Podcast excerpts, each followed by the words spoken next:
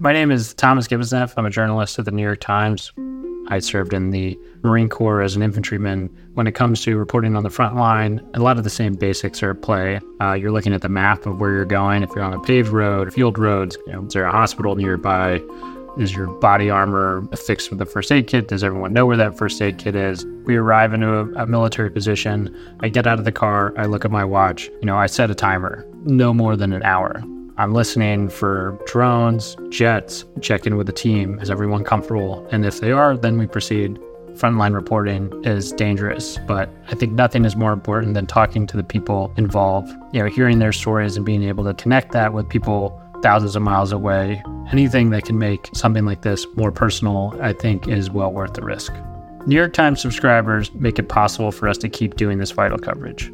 If you'd like to subscribe, you can do that at nytimes.com slash subscribe.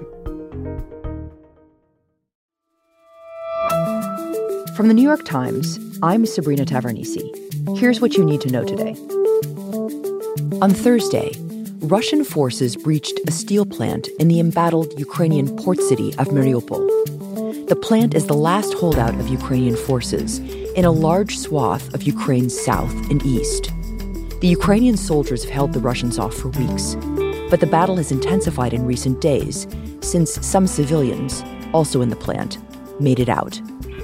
Russia's president, Vladimir Putin, is believed to be seeking a victory at the Mariupol plant by May 9th, a highly symbolic holiday in Russia commemorating the Soviet Union's triumph over Nazi Germany.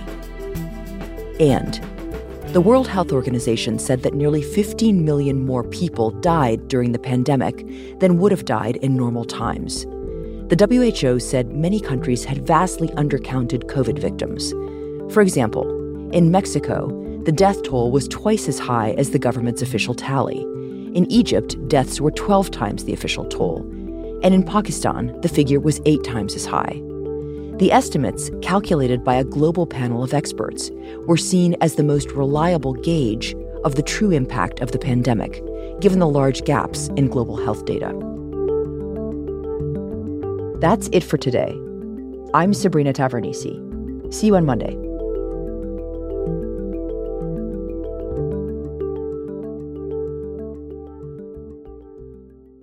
Over the last 25 years, the world has witnessed incredible progress from dial up modems to 5G connectivity, from massive PC towers to AI enabled microchips. Innovators are rethinking possibilities every day. Through it all, Invesco's QQQ ETF has provided investors access to the world of innovation. Be a part of the next 25 years of new ideas by supporting the fund that gives you access to innovative companies. Invesco QQQ. Let's rethink possibility. There are risks when investing in ETFs, including possible loss of money. ETFs risks are similar to those of stocks. Investments in the tech sector are subject to greater risk and more volatility than more diversified investments. Before investing, carefully read and consider fund investment objectives, risks, charges, expenses, and more in prospectus at Invesco.com. Invesco Distributors, Inc.